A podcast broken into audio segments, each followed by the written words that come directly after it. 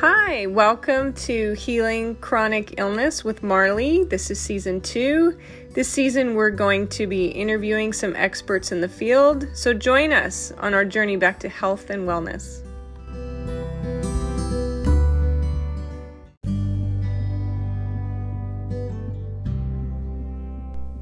Hey friends, it's Marley here. I hope that y'all have had a wonderful week. I wanted to let you know something fun that happened for me that made me realize once again that my brain and central nervous system has recovered so dramatically. It's something that I'd always kind of wanted to do and saw that other people had done, and I'd hired other people to do it for me because I just, for whatever reason, was hitting a wall or there was some blockage or whatever. I'm not sure, but here's what I did. I spent a couple of days and I actually enjoyed it. I went through all of my clothes, footwear, cabinets, dressers, um, clo- the, the master bedroom closet, all the cabinetry in the master bath, all of the dressers in my master bath uh, bedroom, and just not only um, thin things out, but I organized it. I like color coordinated it. I had like a whole section where only skirts are and just jean jackets, and um, I don't know, like I don't know what came over me. I got online and I started doing some research about closet organization and um, what to do to help sort things out in your drawers better, and I got these really cool little dividing grid Um, organizers that you put in your drawers, and now it looks like my panties and my socks are like a tackle box. They're all like coordinated however I want to, and I can't tell you how refreshing and light it feels to do this and to actually enjoy the process. So it made me start to wonder, okay, you know, what's going on with my behavior? Why is this happening? I know in the past when I've gone through some detox symptoms, you know, how it works typically is that your body has to have enough energy in order to push out old crud and old gunk and stagnant toxins that have sat there. So when the body has enough energy to do it, you kind of feel a little bit elevated, and then when it starts to like push it out, and if it's not draining properly and detoxing properly, it gets kind of stuck, and then you have a Herx reaction. You feel pretty cruddy. But um, I had always noticed in the past when I had had enough energy, say post um, bug or some layer that was that I was processing or whatever protocol I was in, when I had enough energy, I would actually start to detox my environment. I'd clean. I would get rid of things, I would sort things, I would purge. And I always thought that was a really interesting expression in knowing my behavior was that, you know, it was an outward expression of something that was happening internally for me. So I think the same thing with my little closet organization experience and my drawer sorting and lining everything up accordingly, um, just so that it was like simple and effective, and like it's a pleasure. Like it's super strange that I get a real kick out of opening my drawers up and seeing everything looks so neat. I mean, I appreciated that and I wanted that, but to go through the process of that wasn't like me. So what I did was I started to just think about how the brain organizes itself. Whenever your brain has enough vitality to address what's going on, and this could be conscious or unconscious, you start um, processing childhood memories, and they might not always be good, and sometimes they're great, um, but when the body and the mind and the nervous system have enough energy and vitality in it to address those things, those files of your mind can open up and begin to sort. And that's kind of what you really want to have happen anyway, because those things that kind of stay muddled and circulate and don't have resolution, they can hang us up and they can trip us up. So what kind of things can you do to organize your thoughts? Well, journaling is important, and that's always a go-to that mental health professionals suggest.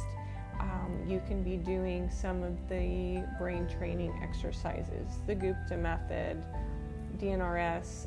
Um, there's some other things online as far as training the nervous system and calming down limbic system impairment. And one way to to do it also is to just, if you're able to, again, if there's enough calm in the body and focus and vitality, is go ahead and meditate, you know? And I think practicing gratitude is key.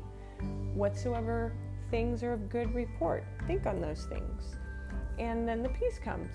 So what can you do today to just kind of organize maybe a little something? If it's a corner in your room, and while you're doing it, you can be going through some files in your mind. One of the things that I noticed about myself was, on my bedside table, I have this one drawer where I put in, you know, I have a journal in there, and I have different greeting cards and different things that I've kept in there over the years, um, conversations that I've had with my doctor, and lists of prescriptions and supplement protocols. For whatever reason, they always end up in this one drawer. So I went through that drawer, and I absolutely loved all the old birthday cards and greetings and notes and things like friend, from friends and such. But when I came across, you know, questions for the doc and notes that I had taken, what he would say to do or she would say to do, Um, I just put that aside when I was going through it. And something else I ran across was a envelope filled with horrible, horrible information, because it was my blood test. It was from the um, Arthritis and Rheumatology Research Center of the city that I used to live in. Now, I got Lyme disease in nineteen ninety-nine, but um, for whatever reason, I didn't have my lab saved. I don't know if I went back to get them, or if I was just, I think at that time I was so absolutely scared to the core of anything to do with the doctor. I had severe medical P T S D, and it was chronic. And um, but anyway, what I found when I was cleaning out my drawer was this envelope. And from two thousand six to two thousand seven, I had all of my labs. I had, you know, what my A N A look like, my R, my R A factor, my S S B, S S A antibodies, and a lot. Some of this might sound familiar to some of you. My my diagnosis is uh, lupus, um, connective tissue disease, Sjogren's, and Lyme. So pick one, doesn't matter. But um, what I'm going to do is put that aside and actually get my labs done again. I was supposed to get them done last year, but it was going to be close to forty-three hundred dollars or something like that. But I actually was able to find a way to do it cheaper, and I wanted to pass the information on to you for any of you that are in the U S and have to pay a little extra for health care because we're not a socialized system. Um, there are some other opportunities out there with some functional med docs that offer primary care direct and membership. And if you do a monthly membership, sometimes you're able to get things such as LabCorp at a deeply discounted rate. I actually ran by an office today of a doctor that provides this service, and they said literally it's pennies on the dollar to have your labs drawn that way. So just a little tidbit if that can help you. But something else that I had done when I was cleaning things out was I found tons of medications over the years that I have stockpiled and saved, and I have no idea why, other than I guess in the back of my mind I thought, you know, what if I need it? But honestly, a lot of those meds that I took, and a lot of them are psych drugs, a lot of them are muscle relaxants and painkillers, they didn't make me feel better. Now, for some, that stuff helps to get you through it. It is a bit of a band-aid approach, but sometimes we need that. Sometimes, sometimes we need something to lead into and a crutch to take it. And I even told a client today, and I had to learn this myself in taking medications, when I saw my next-door neighbor who had been through the ringer with all of her health stuff, but, you know, she took medications and I didn't, and she was living her life, and I was bedbound. And at that time I realized that watching her enjoy her life, that maybe it'd be better to have a false sense of feeling good than a real sense of feeling bad. And that's when I decided, you know what, maybe it's okay to take Tylenol for headache. I mean, I was a purist. If I had a headache, I would do an enema or a Epsom salts bath or whatever. Now I'm not so strict with myself. I do wonder, well, where'd the headache come from? And then I'll, you know, typically it's something that I know that I could have avoided and um, got a headache over, but I'm not as difficult with myself and try to suffer through it, um, because what I learned is sometimes the toxicity of the pain,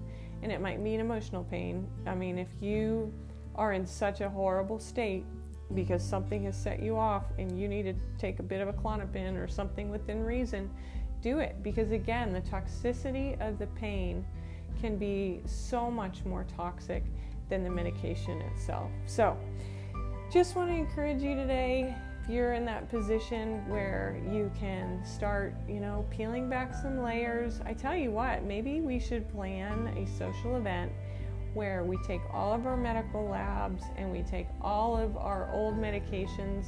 And something else that I got rid of a whole bunch of was medical marijuana. That just didn't work for me.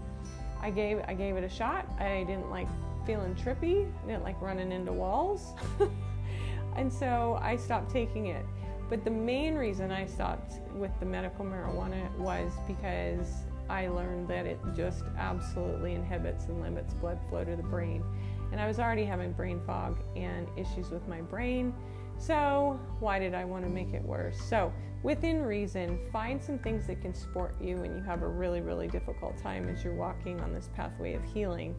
So my event would be, let's have a big party bonfire when we can like torch all of our old labs and toss our old medications, because we're on this journey together to feel better, and where you're at now isn't where you're always going to be. Be encouraged. Listen, I I meet with people quite a bit that are chronically ill, and for whatever reason, God has put me in this position to be able to encourage others through offering NeurOptimal brain systems, brain training. It's a neurofeedback program that you can do at home. It has absolutely transformed my life, and I have some people that are kind of new to training and they feel pretty good initially, and then they have a bad day or they feel like they fall on their face again or they fall in that pit, and I get it. I get it. Healing, again, is not linear. It's dynamic. Some days we are cruising along and we're two steps forward and one step back, and sometimes we feel like we've taken a giant leap back. And I just want you to encourage that you're not going to stay where you are.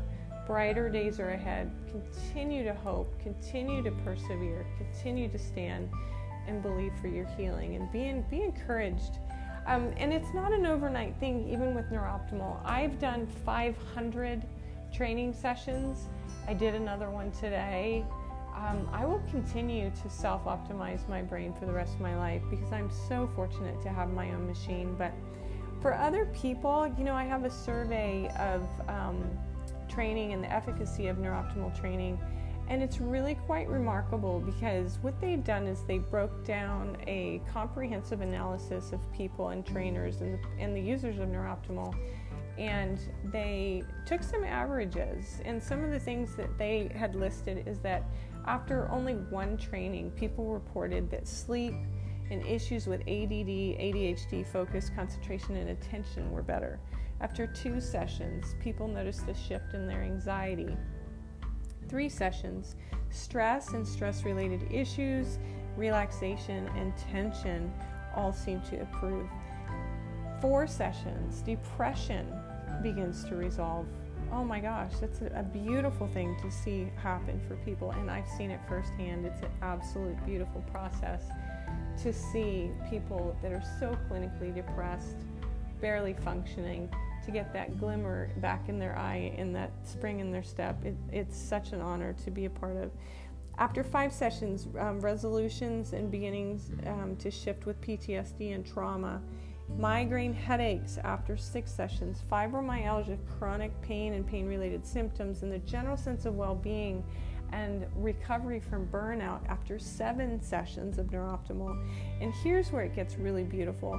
Eight sessions of NeurOptimal, there's been a large influx of people that have reported improvement in autism, anger, irritability, aggression, addiction, eating disorders, mood swings, P M S, menopause, help in peak performance, confidence, help with the O C D, obsessive compulsive disorder, as well as T B I, traumatic brain injury.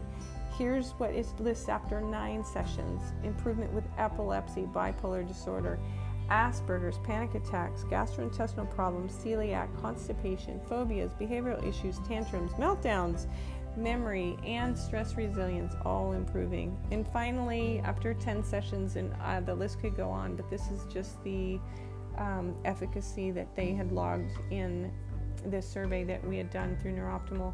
ten sessions, help with dyslexia, Lyme disease. That was me. I would say it took a lot more than ten sessions for me, but again, everybody is different. Tourette's, chemo brain. Uh, if you know what chemo brain is, after chemotherapy, you just don't quite have your marbles. Your brain fog is, you're just not the same, but it does help. And there's a, actually a trainer, I believe, in somewhere in Ohio, and that's what she specializes in. It's absolutely beautiful.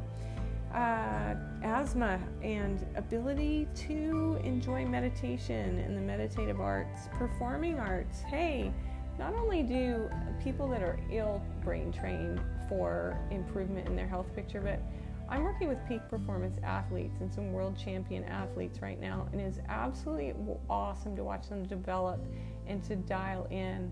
And I am going to be sharing more about that in the future with some of the peak performance athletes and um, some of the outtakes and outcomes that we've seen happen. And so not only just athletes, but people in um, the performing arts, Broadway performers, actors and actresses on T V, a lot of them have their competitive edge because they brain train with NeurOptimal. And finally, Parkinson's. That's another one. It's a neurodegenerative condition. I have family members that are affected by this, want to get them training as well.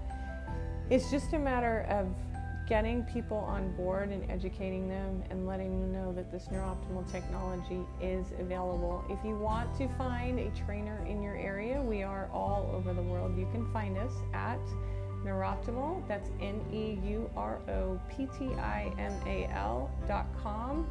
We would love to be a part of your wellness journey. The mission of NeurOptimal is very simple and it's very beautiful, and it's why I'm absolutely passionate and all in. Their mission is simple. It is to relieve suffering.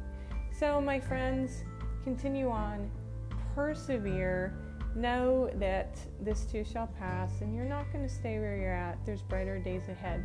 I love to hear um, somebody that I love to listen to say, hey, your best days are right in front of you. So just grab on to that and look forward to just health and healing, because I believe that it belongs to you. So all my best, my friends, my tribe. Take care until next time. God bless you.